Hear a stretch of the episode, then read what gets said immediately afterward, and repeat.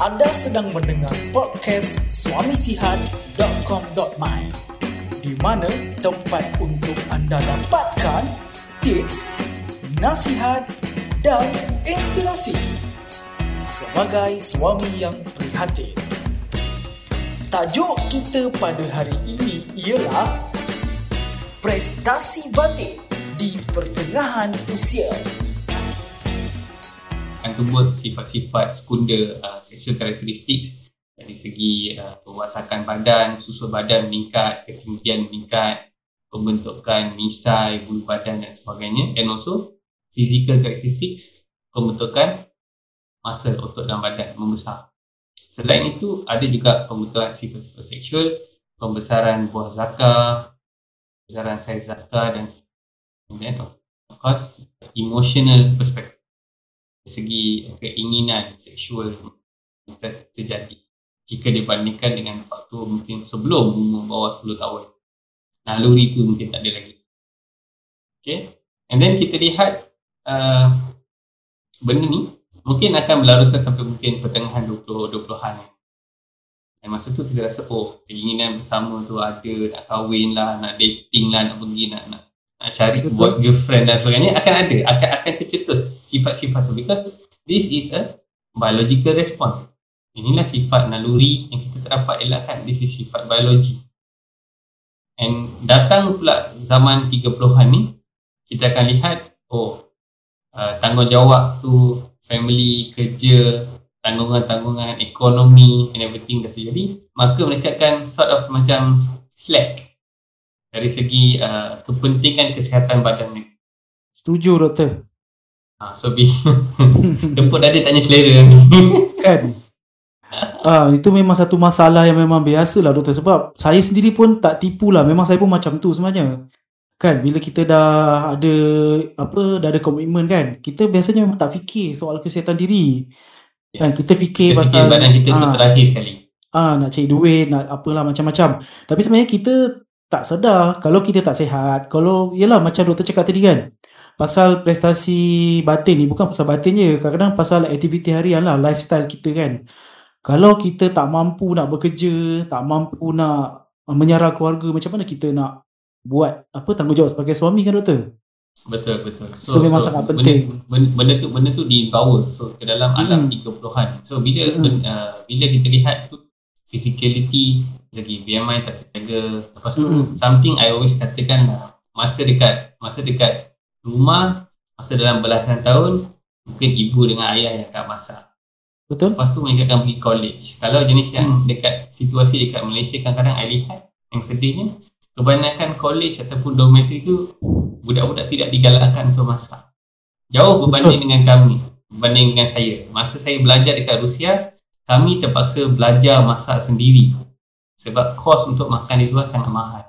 So memang kita ada bajet. So kita terpaksa cook on our own. Tapi dekat sini sebab kan tak tak di tak dibenarkan untuk makan di masak di dalam dormitory, terpaksa beli kat luar, apa yang akan mereka buat? Di kat warung. So dan makanan hmm. tu akan beli macam makanan express dan makanan bajet. So di situ akan dah bermula dah. Bermula masalah. Masalah tu dah akan mula. Lepas tu, lepas keluar daripada college ataupun universiti, maka akan dapat kerja. Maka dah bila dapat kerja, dapat gaji. Bila dapat gaji, boleh beli rokok lagi. Boleh boleh ambil alkohol berlebihan. Lepas tu akan makan makan sewenar-wenarnya lah. Sebab dia dalam pemikiran dia, oh masih single, I boleh buat apa saja I nak, ada duit. So, this thing happen. So, benda tu jadi berlarutan sampai 5-6 tahun. So, bila dia, dia age sampai kepada umur 30-an tu, kalau dia tak celik dari segi kesihatan fizikal dia, akan mula tersungkur lah. Betul. And then apa akan jadi lepas tu baru nak kahwin. Mungkin dalam average ni kita tengok lelaki dekat Malaysia ni at least kahwin dalam sekarang ni mungkin dalam midpoint tu dalam umur 30-an. Maybe 30 to 35. This is kebanyakan dia kata dia kena cari duit, kena beli kereta, kena simpan sama ni. Lepas tu kadang-kadang ada tanggungan adik-adik semua kena tanggung untuk college dan sebagainya. So this kita nampak, kita jangan lihat sebagai just the health issue. Kita kena lihat segi the social economic punya ini. Kenapa jadi macam tu? So bila dia kahwin pada le- le- lewat, ada yang kahwin sampai 40-an, BMI dah naik sampai ke 30 lebih, 40 lebih. over 100 Oh, best. kgs. Macam mana nak nak tandingkan prestasi batin tu boleh se- seawal umur macam bawah 25 dan sebagainya. Jauh narrative dia already too far away. Itulah doktor. So sebenarnya uh, punca-punca ni sebenarnya dah berlaku lagi. Dia bukan orang kata setahun dua kan doktor. So Yes. sebenarnya saya nak tanya tapi doktor dah banyak juga sebut tadi. Ah, Tapi saya nak tanya juga lagi. Okay, so kan kalau doktor cakap tadi uh, to be specific 30 hingga 40 tahun kebanyakan lelaki eh uh, di Malaysia especially eh memang paling tinggi kan yang masalah obesity dan apa orang kata Kencing manis, itulah darah Ah, tinggi. manis, darah tinggi kan. Dan kenapa sebenarnya orang cakap uh, punca-punca masalah-masalah yang boleh berlaku yang menyebabkan prestasi batin lelaki di pertengahan usia ni dah mula drop. So again kita balik kepada pokok dia. So satu is gaya hidup. Itu yang paling pokok dia. Gaya hidup dari segi pilihan pemakanan. Sama ada pemilihan makanan tu sihat pun kita cincai.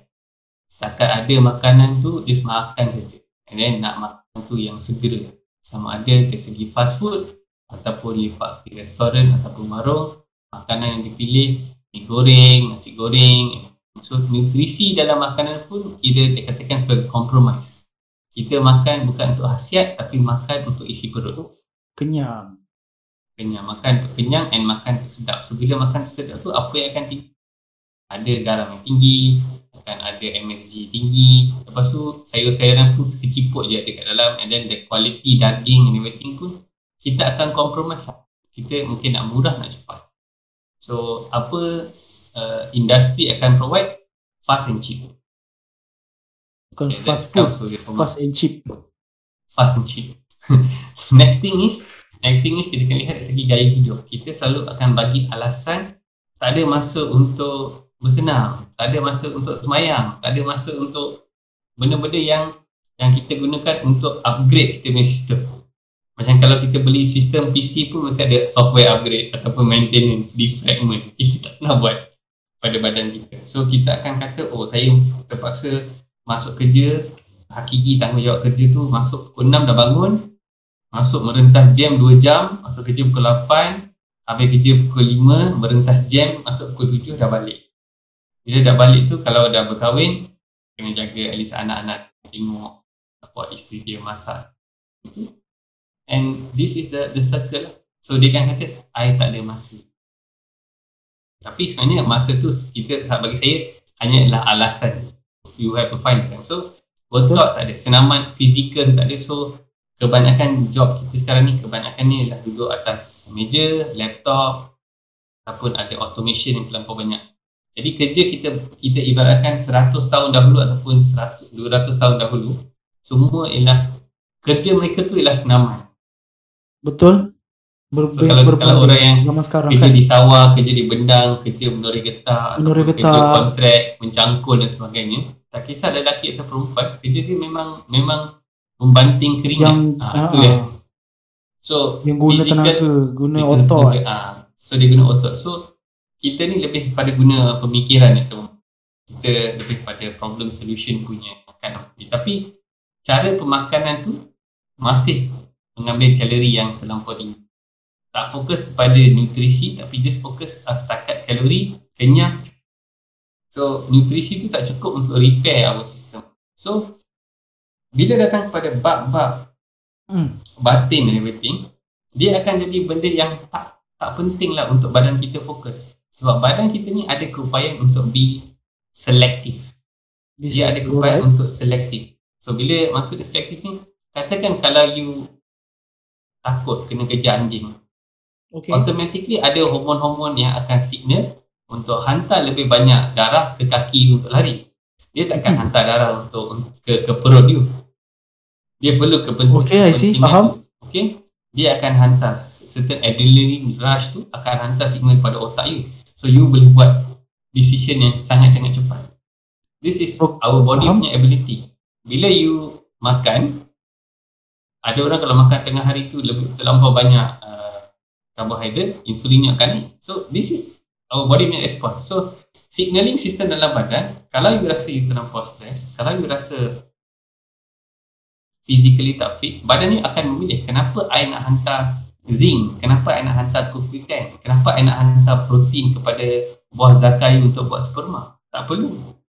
Se- seolah-olah dia dia macam mengatakan, eh, you tak layak lagi lah, you tak fit. You tak fit untuk jadi bapa sekarang. Sebab you stress Okay. benda-benda. So Menarik lah, this, this thing is this this Aha. thing is very very uh, unique kita kita lihat dari segi brain function, brain signaling. Because kebanyakan signaling signaling batin ni pun dia berfungsi dengan emosi. So the limbic system ataupun sistem dalam dalam badan dia akan take over, dia akan hijack. Sama juga dalam situasi yang I think I ada buat video berkenaan dengan hormon prolaktin. Hmm. Dia ada buat satu video berkenaan dengan topik lelaki susu. Benda tu berlaku lelaki susu. Okay. Okay. I buat I buat I, I, I selalu cuba buat topik yang yang lebih fun daripada terlampau yang nampak terlampau serius lah. At least dia akan attract Engage. orang untuk untuk tonton, engage. Engagement tu penting. So at least dia dapat pembelajaran. Situ, situ, dalam situasi yang laki susu ni, hormon prolaktin akan terlampau tinggi dalam badan. Bila hormon prolaktin ni tinggi, dia akan menjantas pembentukan sperma dalam maka dalam dalam situasi itu pun mungkin hormon testosteron akan merundung jatuh. Uh, and kena, kenapa benda ni berlaku ada banyak sebab. Antaranya berlaku terlampau banyak aktiviti onani Okay. dalam dalam individu lelaki tu so, seolah-olah badan, badan ni kata you know what too much force production of sperma Sperma. Okay. aku block I block your signal so dia boleh block signal sampai ada lelaki yang complain saya tak ter, saya tak ada uh, niat pun tak ada nafsu pun.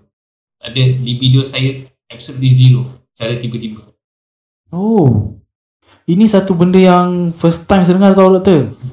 Sebab rupanya uh, masalah onani pasal bukan secara berlebihan. Uh, yeah Ah. exactly exactly. Because you hyper stimulate satu signal badan you akan counter kita ada macam alignment dalam badan kita Hmm, badan hmm, kita hmm, akan hmm. pull down setiap benda dalam setiap benda dalam alam ni ada balance dia setiap benda dalam jasad kita pun ada balance tak ada benda yang lah, terlampau tinggi is good terlampau rendah is bagus everything pun kena cukup-cukup dacing tu I see. Alright. So uh, memang sangat uh, menarik penjelasan daripada Dr. Roland. So anda dapat tak sesuatu malam ni dengan apa yang telah dikongsikan oleh Dr. Roland malam ni? Ha, boleh tak belanja komen sikit kat bawah, belanja love, cakap thank you doktor bagi uh, satu perdedahan yang memang sangat menarik. Alright. So kita terus saja dekat soalan ketiga dok. okay Okay. Um, kalau wanita doktor, dia ada menopause, kan? okay Lelaki ni ada tak yang dipanggil sebagai fasa menopause? Okay, so I think dalam di kata lain andropause lah. Andropause. Andropause, ya. andropause. Okay so uh, benda ni masih dalam masih dalam discussion oleh saintis. Kita tak dapat secara konkret nyatakan ada andropause ni. Tapi I would agree in my personal opinion lah. Ni pendapat peribadi saya lah. I think andropause tu wujud to a point bila hormon-hormon dalam badan actually hormon-hormon andro androgenic hormon hormon lelaki. Androgenik, dah mula okay. Dah mula drop dah mula drop dengan sangat-sangat signifikan mungkin di bawah paras-paras normal maka lelaki tu akan ada kurang libido, kurang nafsu kurang pembentukan sifat-sifat otot dalam badan rasa rasa sangat-sangat letih, kurang fokus dan sebagainya mungkin that is an tapi tak perlu risau sebab memang ada rawatan untuk Oh, okay. because kita, Baik. kita kita kena ambil konteks kepada benda ni because. Kalau kita lihat dari segi human anthropology lah. Okay. Hmm, sejarah manusia ni. Okay kita lihat hanya dalam 100 tahun lepas umur average lelaki 65 tahun dah mati. Zaman dulu doktor, antara ah, bukan zaman dulu. I, I cerita ni about 100 years ago 100 tahun lepas. 100. Okay. 100 okay? By between 55 to 65 dia akan temui ajal.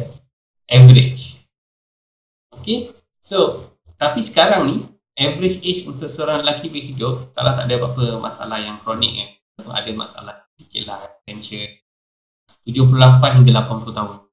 Oh, I see. Nampak tak anjakan tu anjakan tu Ah. hampir 15 hingga 25 tahun ekstra. So Maksudnya you uh, umur lelaki dah makin panjang lah cerita dia. yeah, sama juga dengan wanita. So bila kita lihat tu ada beberapa respon yang yang akan tidak surut seperti pembentukan hormon and everything. So bila bila benda tu surut, I always akan tanya kepada patient saya dekat klinik, apa Okay. health legacy planning you? Apa you, macam mana you nak hidup selepas umur 55 tahun lepas you bersara?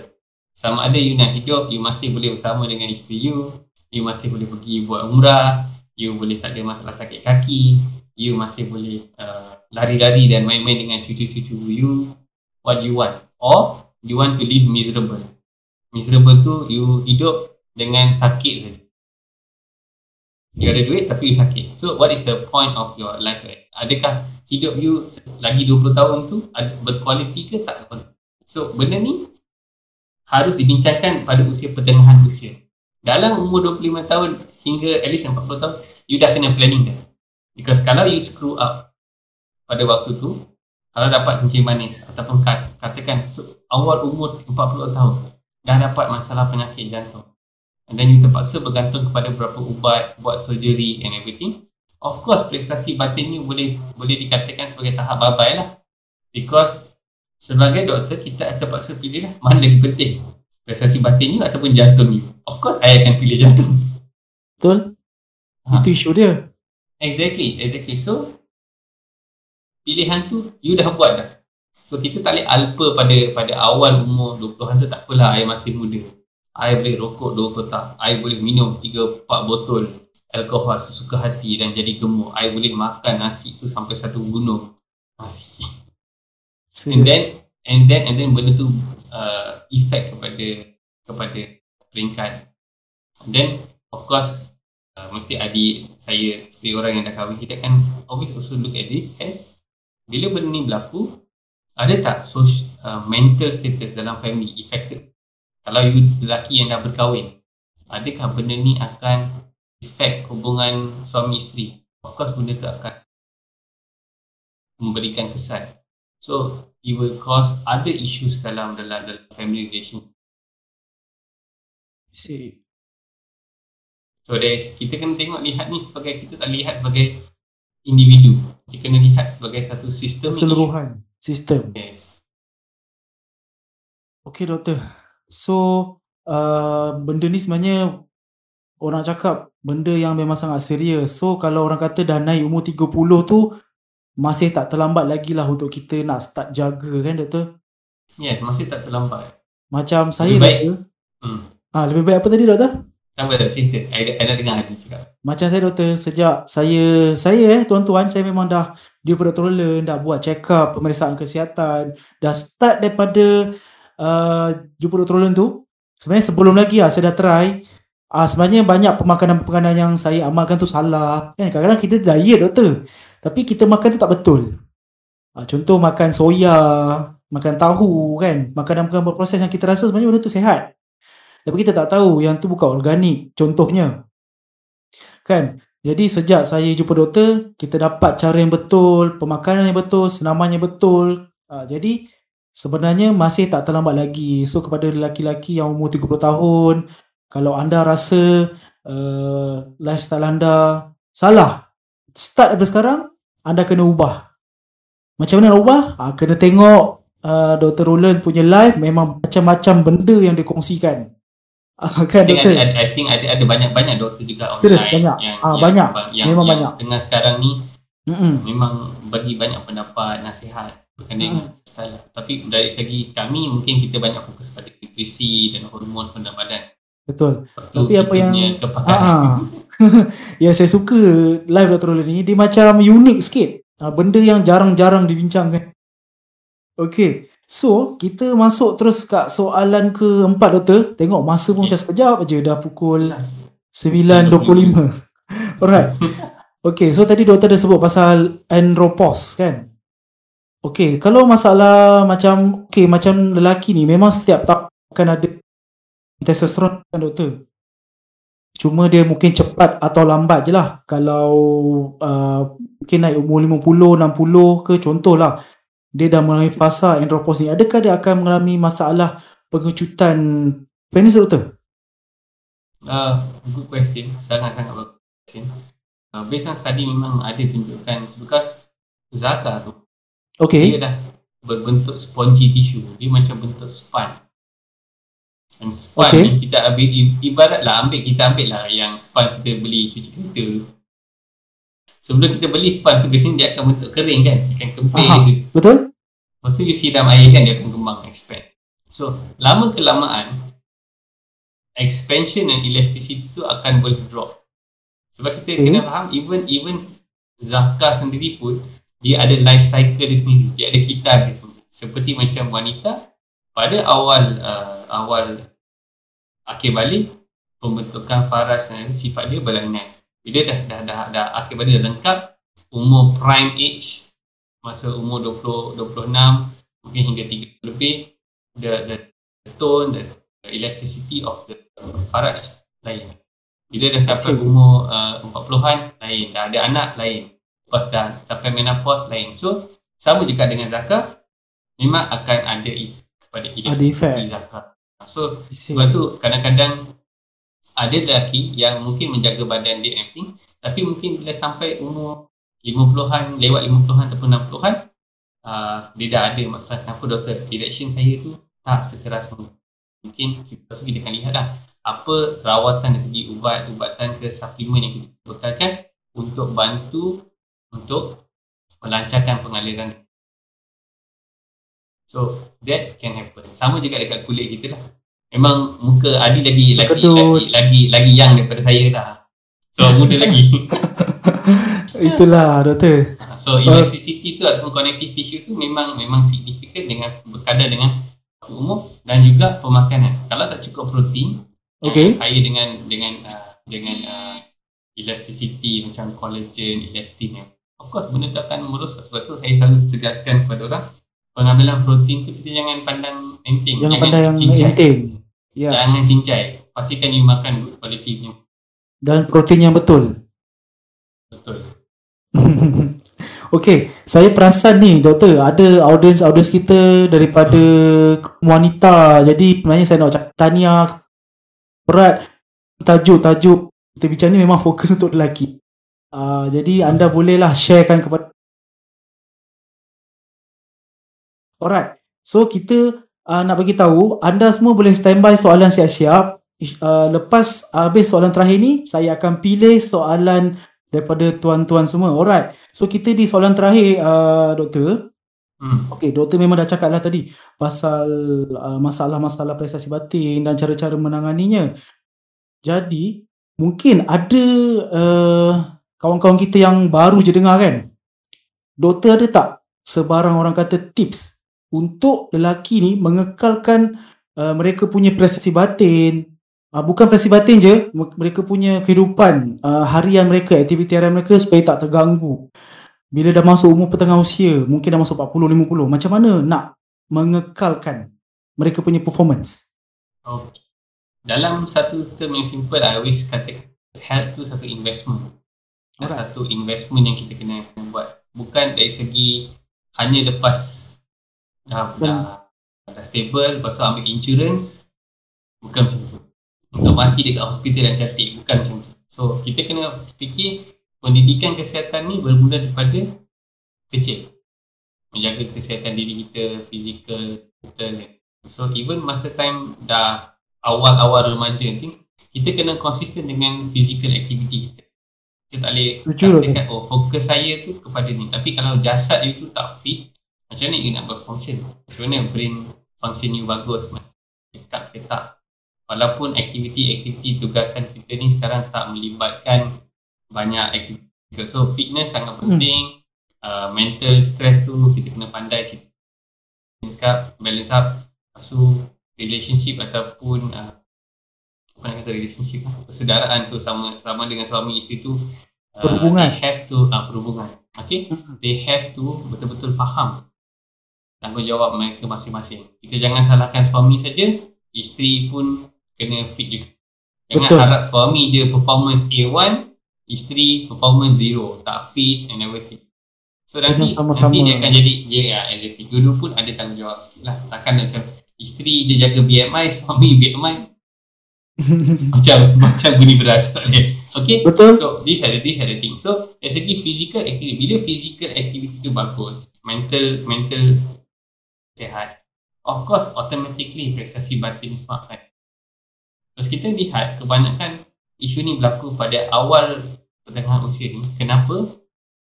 Isu kecil manis, isu kolesterol tinggi and berat badan. Benda ni akan jadi isu pokok. Dia macam related kan doktor? Ya, memang sebab sebab tu ada pakar-pakar kardiologi atau pakar-pakar jantung mengatakan kalau lelaki pada usia pertengahan ataupun awal 40-an dah ada masalah ereksi maka satu benda yang kena lihat ialah jantung mereka. And benda ni pun saya pun tekankan dalam klinik bila kita kita lihat ada beberapa ujian darah selain daripada testosteron dan sebagainya kita akan ambil untuk pastikan untuk dengan pasti sama ada pengaliran darah ataupun cardiovascular. Kita gunakan cardiovascular. Cardio untuk vascular saluran darah. Dua-dua ni macam mana? Bagus ke tak? Ada tak keradangan? Ada tak suspek? Yang mula mengah-mengah pengambilan rokok 20 tahun pack smoker ni satu hari 20 batang untuk 20 tahun. The time sekolah dah mula rokok. So, boleh tak kita bantu individu macam ni? Memang boleh. Sebelum apa-apa terjadi, kita memang boleh bantu and improve. At least kita boleh improve. Kita macam uh, sambil menyelam minum air lah. You can hit two, three things. Kita boleh improve function cardiovascular dia. Kita boleh stabilize gula dalam badan. Dengan dengan lepas tu, automatically kita boleh improve pengaliran darah and improve reaction cost. Tanpa mungkin mengharapkan pada apa-apa ubat. I see. Itu yang kita nak tu. Hmm, itu yang itu yang kebanyakan itu yang apa yang kita fokus dekat klinik. Ya orang Hmm. kebanyakan ingat okay, yang ini doktor-doktor yang hanya tengok kepada masalah lelaki saja bukan. Kita terpaksa tengok kepada universal punya Semua perspektif. Kita melihat lah. badan tu secara keseluruhan. And then bila bila isu yang mesti yang pada uh, pertengahan usia ni masalah kekuatan ni dah jadi isu dia dah mentally disturbed. Kebanyakan lelaki ni dia dah tadi muram, stres sebab dia tak tahu apa nak jawab kepada pasangan dia. Kenapa boleh uh, jadi zakat tu tak sekeras yang normal, jadi terlampau lembik. So dia jadi di tension. And then tension tu kita boleh nampak. Bila dia datang ke klinik, kita boleh nampak dekat muka dia. Dia macam, please help us, please help me macam tu. Sebab keperluan batin ni memang satu benda yang kalau uh, sebab kita kahwin memang hubungan seks kan doktor. So apa lagi kan? Itu itulah sa- salah satu salah satu SSC lah, biological role lah, Biological. biological demand. Hmm. Tak deny dia. Kalau deny. kita deny tu, kita kita menipu diri. Betul? Tak boleh deny. Alright. Jadi uh, terima kasih Dr. Roland uh, sebab dah jawab semua soalan daripada Adi. Okey, sebenarnya saya nak buat satu uh, announcement yang sangat penting. Okey, bermula pada minit ini Adi nak bagi tahu yang secara rasminya uh, Suami Dr. Romai akan melancarkan pakej pemeriksaan kesihatan lelaki kolaborasi bersama dengan The KS Sky Clinic pada jam 10.10 minit malam ini. Okey, nanti kita akan berikan uh, landing page-nya di komen yang di bawah. So nanti uh, tuan-tuan boleh tengoklah jam 10.10 minit malam eh. Alright. Kita ada soalan daripada uh, kita punya penonton eh doktor. Hmm. Okey, apa nasihat doktor untuk yang mengambil ubat-ubatan untuk menaikkan prestasi batin? Okay. Silakan dok. Ubat-ubat yang tu, okay, ubat I think dari segi untuk PD5. meningkatkan prestasi PD- PD5. Okay. So, PD5 inhibitors kita boleh tahu lah. Ialah function dia untuk mengekalkan ereksi. Okay. Untuk Okay. melambatkan daripada zakar atau kuncup. Sebab whatever it is, breakdown PD, eh, PD5 ni memang akan akan berlaku dalam setiap lelaki. It's just kalau kita ambil inhibitors ni, dia akan block ataupun tunggu untuk bagi darah tu masih kekal dalam spongy.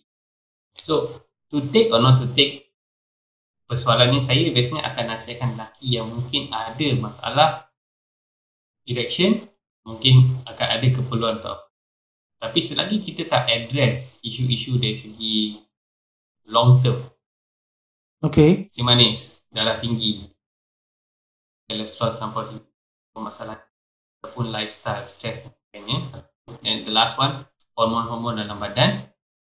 Kalau setakat untuk ambil uh, ubat-ubat ni, pun ubat-ubat yang boleh membantu membantu meningkatkan reaksi, kita kena lihat kind of ubat hanya untuk short term dan long term punya So kadang-kadang uh, I akan bagi satu scenario Mungkin seorang lelaki umur 38 tahun Ada masalah kencing manis Okay. Yang sangat tinggi Mungkin ada penggunaan hmm. insulin Tapi tidak dididik Untuk cara mengurangkan Insulin. paras gula dia Tapi Paras gula. apa yang apa, apa yang dinasihatkan cuma Pergi ke klinik Okay cucuk Tambahkan dos Tambahkan dos Tapi didikkan tu Macam mana nak kontrol pengambilan gula Adakah dia perlu ubah Gaya hidup dia Apa kesilapan itu yang kita kena duduk and bantu mereka segi long term mungkin proses tu akan ambil masa 3 hingga 6 bulan kita stabilize ataupun kurangkan ataupun didik mereka untuk cara tapi short term dia mesti kan tak kan lah doktor you nak tunggu saya sampai 3 hingga 6 bulan tak ada respon kesian isteri saya okay, so ni kita faham I faham so certain ubat-ubat ni kita akan gunakan sebagai short term response Short term. Untuk bantu. Okay. short term and also kita kena look into the long term punya adjustment because sekiranya gula terlampau tinggi dalam badan maka kebanyakan saluran-saluran darah dia akan rosak and sekiranya I biarkan dia sebegitu and bekalkan ubat-ubat kategori yang legal ni ubat kuat Okay. yang berdaftar ni ubat kuat seperti Viagra, Cialis dan yang Serenity apa yang berlaku after certain time mungkin 6 bulan setahun patient Alright. sebabkan mungkin datang kepada klinik kata doktor dah tak Ah. jalan dah ubat Terus tak habis. Habis close shop so cuba bayangkan kita tak tak beri peluang individu ni untuk ubah gaya hidup dia tapi cuma kita sumbat dia dengan ubat and finish the story tapi habislah career career dia habis dah dalam 2 tahun ni so tak ada dah so cuba bayangkan dar- dar- daripada umur 40 tahun tu dia akan hidup Dengan ubat-ubatan. dia dah mati pucuk dia dah mati pucuk so psychologically Okay. You rasa dia affected tak? Dia mesti akan affected. You rasa isteri dia affected tak? Affected. So, when we Sure. treat, bila kita bila kita nak nak Course rawat orang ni, kita kena rawat dengan all out. 100% kita kena dedicate untuk bantu individu. Bukan setakat bantu untuk 3-4 minit, okay, tambah ubat, bye-bye. Itu approach yang kita biasanya amalkan dekat KSM. So, kita kena look at short term, long term, boleh tak individu ni kita tukarkan gaya apa kesilapan dia dia tak nampak sendiri dan dia rasa kalau I ambil ubat problem solve because Saya setuju. isu-isu isu-isu metabolisme ni metabolic issue ni Hmm. is always about isu mulut dengan isu nafsu nak makan kita kena train benda tu Betul betul. Sebab sebenarnya kan, uh, kadang-kadang you just kena tukar gaya hidup yang betul dan mungkin you ada potensi untuk ubah masalah kesihatan seksual tu. Instead of kita ambil ubat kuat sampai bila-bila yang sebenarnya benda tu tak membantu untuk improve. Just dia macam orang kata uh, boneka lah doktor kan. Macam tu lah nak cakapnya. Okay, jadi saya harap anda semua yang tengah dengar ni kena uh, tahu yang kalau kita seksual kena ada didikan yang betul, cara yang betul. Ubat kuat sebenarnya Yes. bukan solution untuk jangka masa panjang. Kan? Alright. and I think another one more thing pun uh, Hmm. I rasa dari segi mental issue dari segi umur pertengahan tahun uh, pertengahan usia ni is uh, pendedahan kepada didikan knowledge kesihatan diri Knowledge. mereka bukan setakat kesihatan seksual saja tapi kepada kesihatan keseluruhan because sekiranya macam knowledge daripada kesihatan seksual ni datang cuma dengan melihat pornografi Okay. maka cikgu you cikgu salah dah you dah pergi kepada wrong school and lepas tu uh, kebanyakannya discussion-discussion ni hanya berlaku macam kisah-kisah warung kopi so uh, punya percakapan tu tak ada data saintifik tak ada pembacaan, tak ada ilmiah. So ambil dari segi apa pendapat kawan-kawan dia itulah gold standard. Apa yang dilihat dalam pornografi, yes. So akan akan berlaku lah aktiviti-aktiviti seperti yang katakan onani secara pilihan, rangsangan seksual yang salah, lepas tu menonton pornografi secara keterlaluan, then dia effect kita punya mentality lah. Dan bila dia bawakan mentality tu, tak kisah lelaki ataupun perempuan because tahap tontonan pornografi bukan teruk dekat lelaki saja, malah teruk dar- daripada wanita juga dekat Malaysia. Sebenarnya dok, Sebenarnya ha, itu ada data daripada macam lokasi-lokasi macam Pornhub semua mereka keluarkan stat. So it's not just lelaki saja. So kalau so that means kita tahu pendedahan tu kita kita seolah-olah tengok macam movie superhero yang kita okay. ingat kita boleh buat semua aktiviti-aktiviti yang ditunjukkan tu dalam our reality. Sedangkan uh, kesihatan seksual yang sihat jauh sekali berbeza dengan apa yang ditonton dalam dalam dalam itulah dia sebenarnya. Uh, jadi kita elakkanlah eh tuan-tuan dan puan-puan semua daripada terjebak dengan benda-benda macam ini. Okey doktor, memang sangat uh, uh, ni terbaik sambutan uh, daripada kita punya audience. Kita ada lagi satu soalan lagi doktor. Ni saya rasa macam ada drag live ni doktor. Kalau boleh lah kalau kalau nak drag sikit kita boleh. Alright. Kita ada soalan daripada Tuan Pablo. Okey doktor, kesan aktiviti onani dulu-dulu boleh pulih ke? Atau memang ada kesan masa hadapan? Pablo macam Pablo Aiman main bola sepak. okay. So uh, ada tak kesan jangka panjang? Yes. Uh, kalau kita memang bukan nak katakan kita galakkan dan tak galakkan onani ni. Ya, isu ni susah nak susah nak nak, nak, nak debate lah. Saintis akan kata okey tapi bagian-bagian ulama ke orang agamawan mungkin kita hormati viewpoint masing-masing and dua-dua viewpoint pun sangat betul dapat datangkan tapi kita lihat dari segi pem- pembuatan onani secara berlebihan ni apa yang berlaku is mungkin dia boleh merosakkan zakar sebab kebanyakan mereka akan cuba buat force ejaculation terlampau cepat dan sebagainya. So dia boleh uh, merosakkan testis hyper production force production of sperm everything sampai boleh rasa senang dan sebagainya ada individu yang and uh, jangka masa panjang ki- sekiranya benda tu berlarutan uh, ada individu dia akan gunakan syahwat tu sebagai release pleasure point. Dia macam rasa kalau dia nak stress dia rasa nak tenang untuk satu dua saat tu dia akan onani dan ada isu di mana lelaki yang melakukan benda ni terlampau kerap sehingga tak ada air mani pun keluar. Terlampau kering. Because tak ada dah apa. Okay so Macam so this uh, bu- macam begitu sekali pun ada yang yang terlampau addicted. So bila benda tu tadi boleh jadi yang di mana kita lihat ada tak benda tu belah boleh uh, mengacau pada sistem badan saya katakan kelenjar pituitary dekat bahagian otak kita yang almost macam switch point. Kita automatically boleh off the signaling.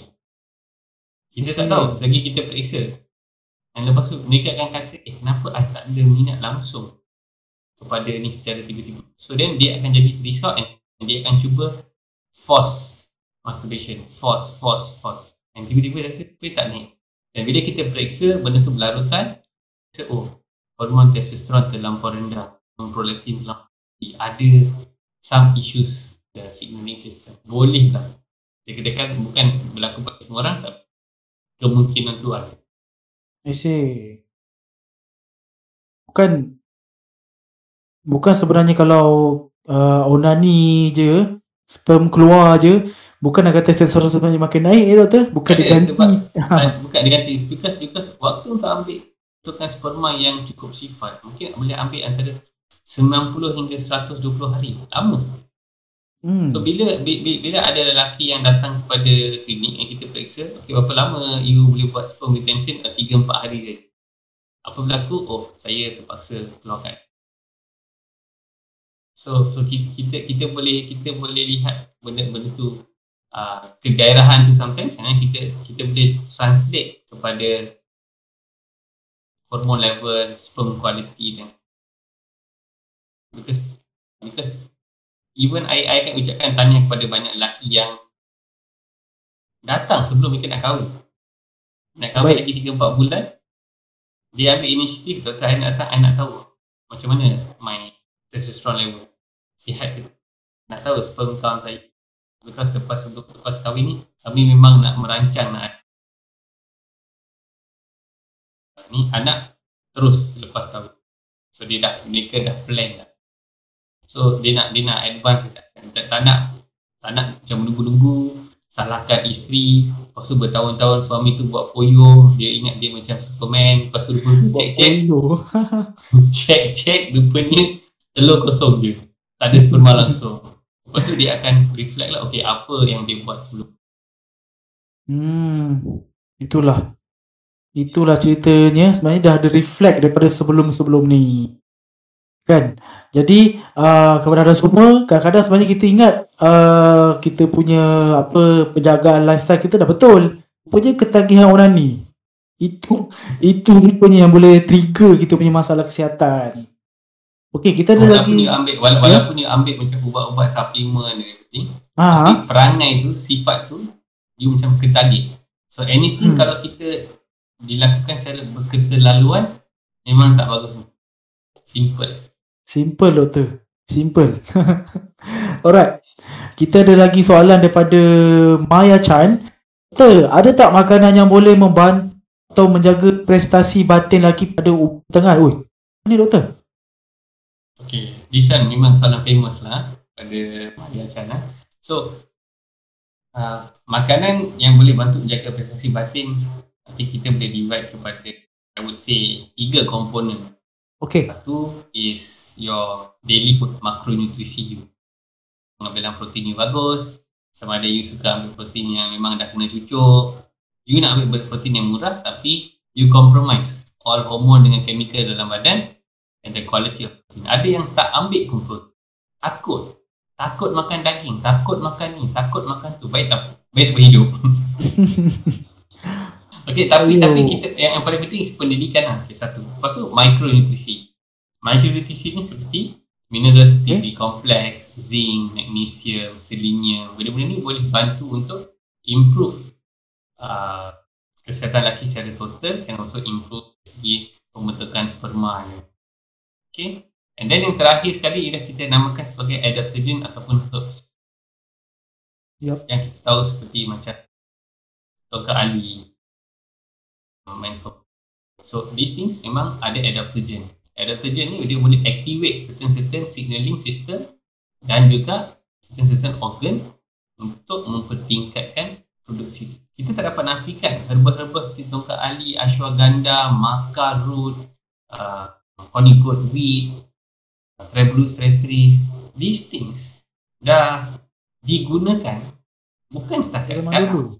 daripada zaman dahulu 200-300 tahun mungkin lebih jauh jauh daripada dalam tamadun-tamadun yang besar-besar ni dah digunakan Tamadun Dan mungkin doktor-doktor doktor-doktor senior kita doktor-doktor senior saya lah doktor-doktor perubatan yang, yang traditional everything sebelum ada mainstream medicine ni telah telah gunakan benda-benda ni Mm-mm. tapi cuma cuma sekarang ni kebanyakan ubat-ubat herba ni reg, sistem regulatory dia masih lemah masih lemah. masih terdapat banyak penindasan kepada kepada uh, ubat-ubat herba so Faham. so selalu selalu dikatakan oh kita tak boleh claim dan sebagainya tapi memang kita tak boleh claim lah because benda tu dah jadi dalam bentuk capsule and everything so dia akan ah, dalam all this akta-akta modern lah tapi kita kalau kita ambil pokok tu akar pokok tu kita tumbuk kita dalam sup dan ada kewujerapan sama juga macam kalau kita makan protein Okay. adakah, adakah kita boleh kapsul protein tu tak boleh tapi adakah kita tahu ada dalam dalam dalam daging tu ada zinc ada ada B complex ada ada protein ada ada amino acid so Complete. So complete. So you have to eat properly juga. So these herbs, I will say to people, maybe you tak perlu ambil hari-hari. Some people just need macam trigger, kena spark. Sama macam ubat-ubat kita. Bukan selalu kena ambil antibiotik. Mungkin kalau you sakit, diperlukan. Tapi ada penyakit yang lain, mungkin dia kena ambil serum. Tapi pengubahsuaian gaya hidup tu ialah yang paling pokok. Betul.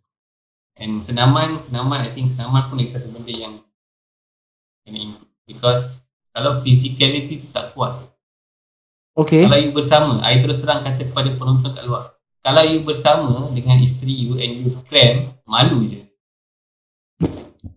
Kena buat squat. Ha, exactly. Kenapa? Tak kuat. You tak boleh sprint. You tak boleh buat push up 50 ke 30 ke. Tapi you complain you cepat tewas. Sebab tangan you tak kuat. Tu je. Face the fact. Sebab hubungan intim ni, dia sebenarnya satu workout juga, Sport. betul kan? exactly. Ha, Dia macam sport. Macam sport juga, sport activity. Alright. So it's, Ah. it's, it's banyak fundamental. Mm-mm. Okay, tadi doktor pun ada sebut pasal ashwagandha lah, tongkat ali, makaru. Jadi, uh, saya nak selit sikit lah eh. Hmm. Ada tuan-tuan semua. Ramai orang salah faham. Tongkat ali doktor, orang ingat ubat kuat. Bila kita cerita tongkat ali je, semua krik-krik. Sebab dia sangkakan tongkat ali ni ubat kuat. Sebenarnya tak. Tongkat ali ni bukan pasal batin je. Macam-macam benda. Tenaga, aktiviti harian kita. Macam mana kita nak uh, form kerja.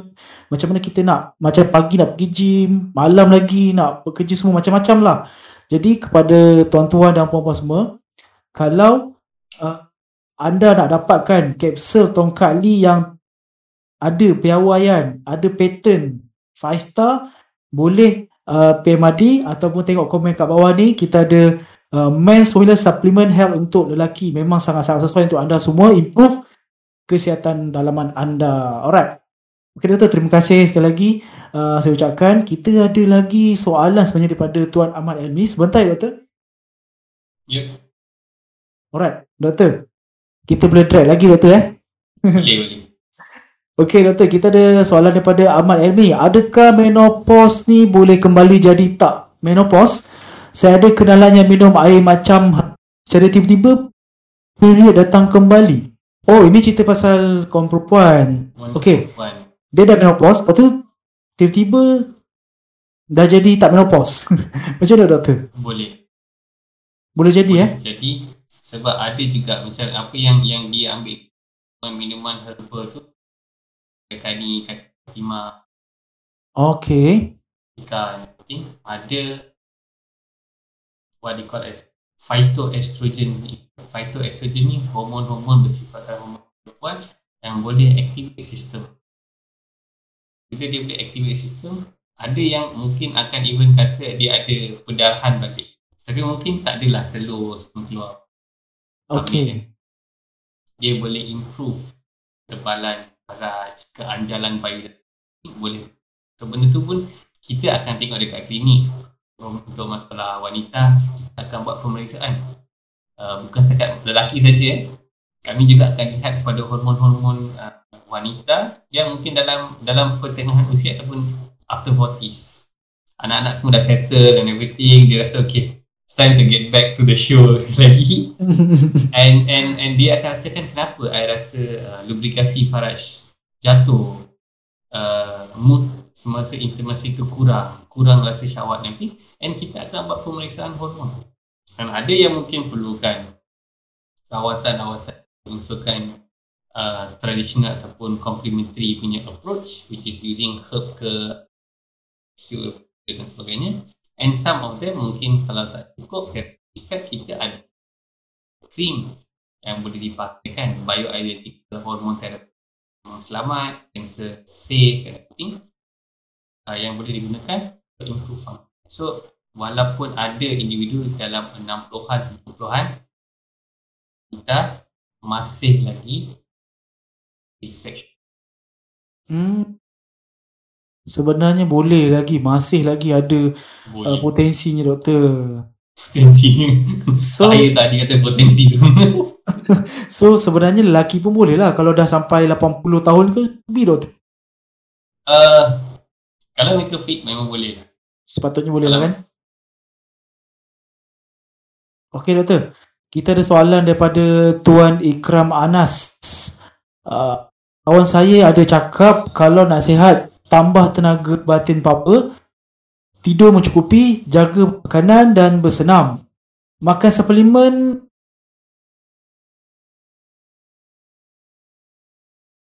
Itu soalan dia dok. Okay, so, so memang apa, apa ah, Ikram kata tu memang betul. Tidur hmm. mencukupi itu sangat penting because badan ni kita macam kita macam engine lah. Engine tu pun kena matikan sekejap untuk rehat. Untuk right. kita buat recovery. So sleeping sangat penting. Sleeping dengan cara betul sangat penting supaya uh, banyak hormon-hormon repair hormon.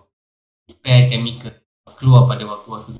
Biasanya repair chemicals ni secara terus terang dikatakan akan mula keluar dalam kurang 9.30 sampai 2 pagi. Repair okay. chemical. Repair so, chemical eh? Sepat, sepatutnya lepas time semain isyak is the best time untuk kita tidur. wind down, untuk masuk tidur pukul 9.30, pukul 10 ni time-time macam ni lah. Tapi dah kena masuk tidur and untuk kita dapat semua recovery tu selengkapnya itu yang uh, I terangkan dalam dalam our clinic punya patient kita namakan benda sebagai universal protocol. Alright. Kita ni hidup dalam cakrawalan. So kebanyakan benda tu masih kita di bawah control of the universe. So sebenarnya kita kena follow lah benda. Tapi yeah, betul lah betul. Ini satu disiplin yang saya jujur cakap Susah saya nak tidur awal ni. Memang susah. Kenapa ya, Dok? Mungkin mungkin sometimes some people bukan masalah, masalah ni untuk tidur awal tapi tidur tu dengan disiplin. Maksudnya kalau hmm. time datang pukul 11.30 tu time masuk di tidur. Some people ada yang macam jenis kita namakan as a night owl. Dia tidur macam pukul 12 tapi dia boleh bangun pukul uh, 6.30, 7 dia dah bangun fresh. Dia dapat 7 jam yang sangat-sangat full flight. Macam daripada terbang daripada Kuala Lumpur ke Dubai tanpa henti Okay, so kita cakap pasal tidur awal ni, senap selip. Uh, kalau bangun ni, sepatutnya yang terbaik kita kena bangun pukul berapa doktor? Yang secukupnya dan bangun tidur pukul berapa yang terbaik? Ke uh, terlajak uh, tidur uh, tu lagi bagus? Tak ada, terlajak tu tak bagus. Mungkin antara 6.5 jam hingga 7.5 jam tu dah kira. Okay, itu yang uh, terbaik lah eh. Okay, Memang uh, kita ada soalan lagi doktor. So terima kasih kepada tuan-tuan dan puan yang masih lagi stay bersama dengan Adi dengan Dr. Roland. Okay. Kita hari ni drag lagi eh. Kita malam ni special sikit. Alright. Okay. Lepas tu semua uh, tidur. Lepas tu masuk telegram lepas tu tidur terus. Ah, itulah dia. okay. Kita ada soalan daripada Muhammad Shazwan. Uh, kenapa ada para doctors and believers and non-believers pada herbs ni, Dok? Special soalan ni. Soalan ni soalan controversial sikit lah. Controversial. okay, so, so kepada believers and non-believers pada herbal ni. So, kita kena kita kena faham on two perspective.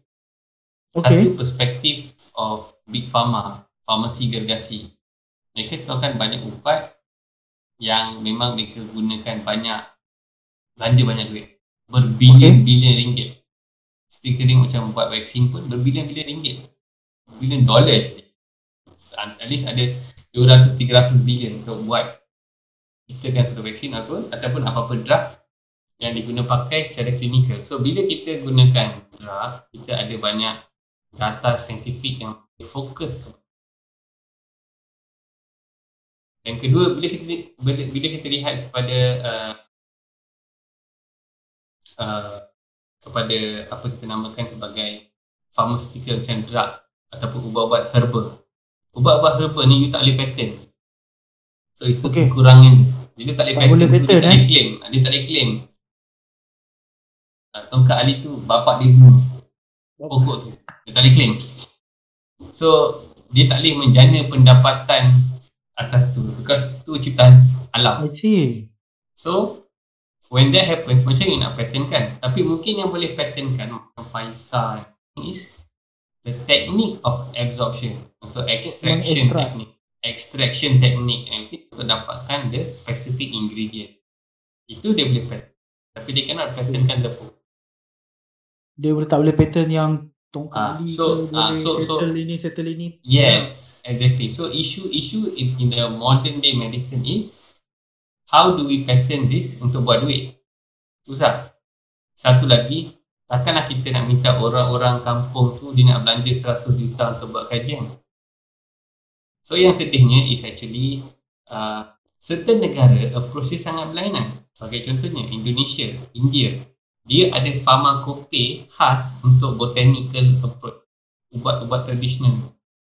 Dia ada Okay. undang dia ada undang-undang khas sendiri. Dia ada undang-undang sendiri Ah, betul? dekat, dekat dekat dekat India and everything for all the Ayurvedic punya ubat-ubat. Dia ada doktor perubatan Ayurvedic yang berdaftar dalam sistem dia. Maksudnya dalam akta-akta kerajaan dia, Okay. doktor-doktor Ayurvedic ni semua dia berdaftar. Dia boleh gunakan herba untuk treat secara legal. Dekat so so this this thing dia narrative dia ber, ber, bertukar dalam setiap negara. Si. So macam so, ma- ma- ya macam macam segi seperti yang kata.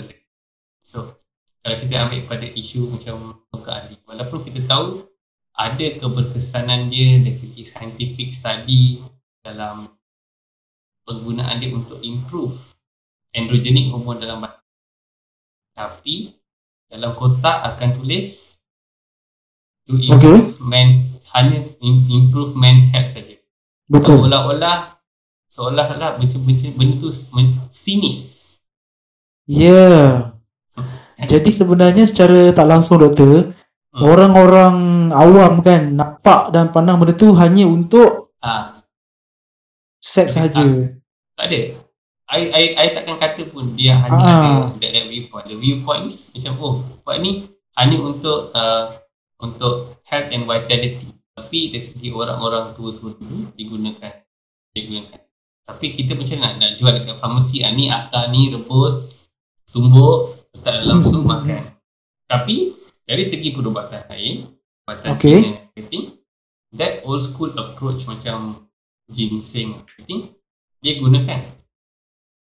I see. Faham? So, so bila benda tu dah dah capsule ataupun letak dalam tablet, maka benda tu terpaksa ikut peraturan-peraturan pharmaceutical punya. Jadi itu itu di mana uh, all this ubat-ubat tradisional hilang dia punya Hmm, hmm, hmm, bukan kata tak bagus. So bila-bila doktor punya isu sama ada nak ambil tak nak ambil, doktor kebanyakannya akan ambil play safe approach lah. Dia akan ambil yang ada data saja. Because dia punya situasi tu terikat. I see. So sebenarnya uh, sangat menarik penjelasan daripada doktor. So sebab itulah kenapa kita sebenarnya ada pilihan yang lebih baik kan. Jadi kita kena Kena baca lah. Kena baca Ah, kena baca, pilihan kena buat research, kena tengok lah kan untuk tubuh badan kita. Alright. So kita ada lagi soalan dari Tuan Adib Fadullah. Doktor, ni mitos atau betul? Bolehkah kita besarkan alat kita atau itu hanya mitos je doktor? Mitos. Famous soalan ni doktor. Itu memang mitos. Kalau nak tahu lebih lanjut, you boleh pergi kepada Facebook saya, rujuk kepada video injek batang. Okey. Ah, boleh. Kena tengok Adifullah eh. Kat situ doktor ada cerita lah pasal eh macam-macam lah. Kita pun ada buat tiup belon semua kan sebelum ni doktor. Alright. So kita tengok lagi soalan daripada Syuhaili. Uh, adakah daun ketum termasuk herbs yang bagus? Okay. So I, I sebenarnya I sebenarnya tak tak tak pandai sangat pasal pasal daun ketum ni ha because di Malaysia ada akta ketum tau. Kalau Ah, ah. tahu ada akta ketum. So tapi dekat luar negeri mereka gunakan sebagai benda tonik tapi dekat Malaysia I think ada khas yang melarangkan penggunaan tu pemprosesan pemprosesan Okay. nak ada pokok Prosesan tu pun eh. pemprosesan tu so ada isu I see.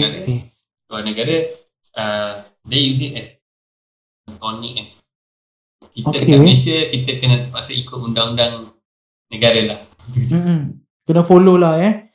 Okay, sebenarnya uh, I pun tak sure doktor ketum ni okey ke tak okey. you pernah try Hmm. ketum kali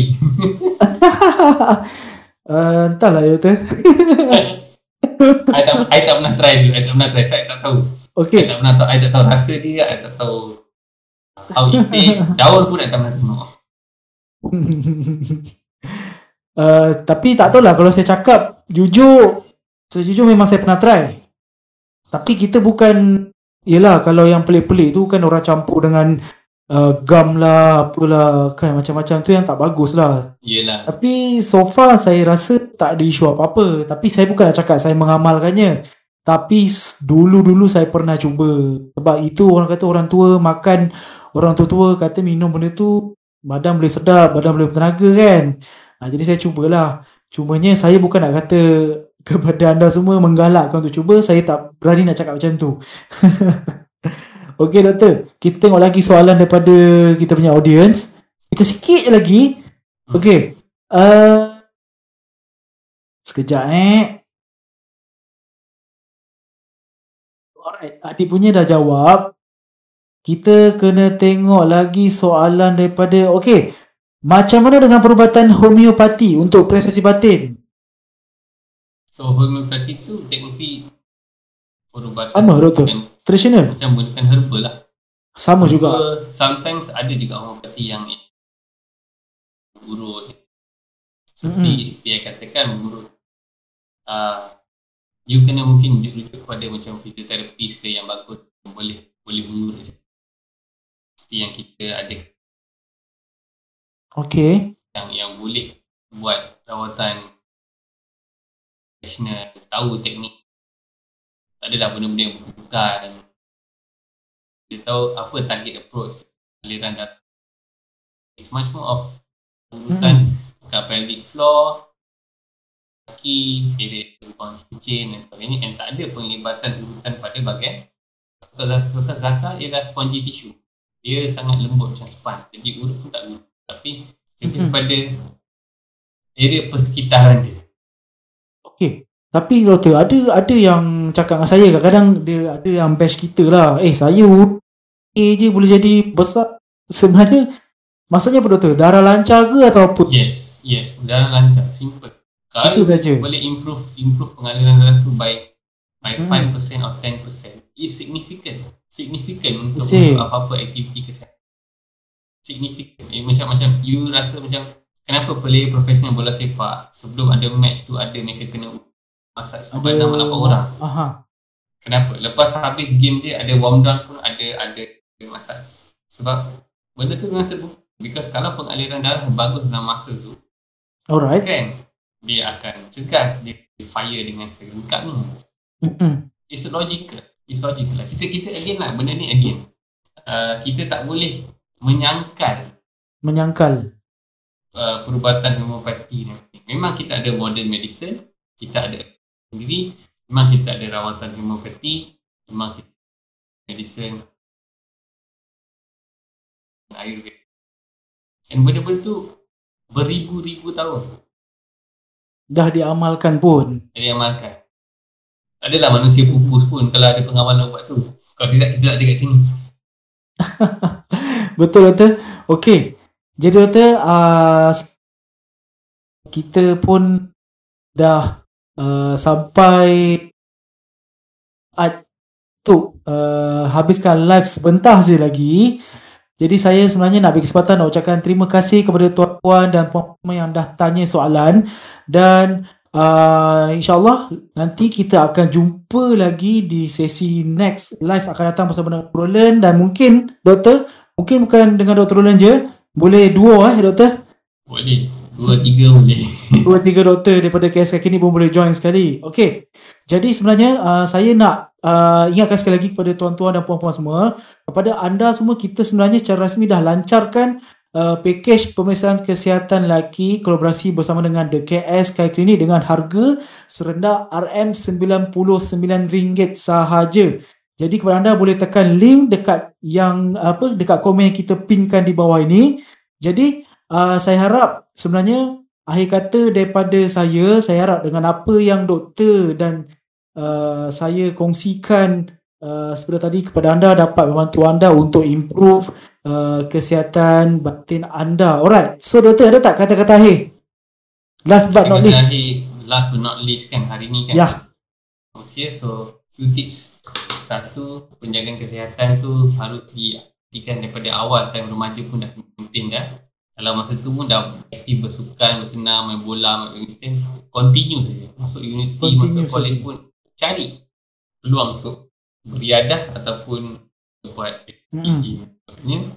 pemakanan tu untuk kontrol harus kita buat kita jangan slack makanan and also aktiviti tabiat-tabiat lain seperti pokok, alkohol, pengambilan drug dan kreasi tak kisahlah ketum ke benda lain ganja dan sebagainya pun we have to control all this. Benda ni semua bukan untuk main main main, main pakai ambil je.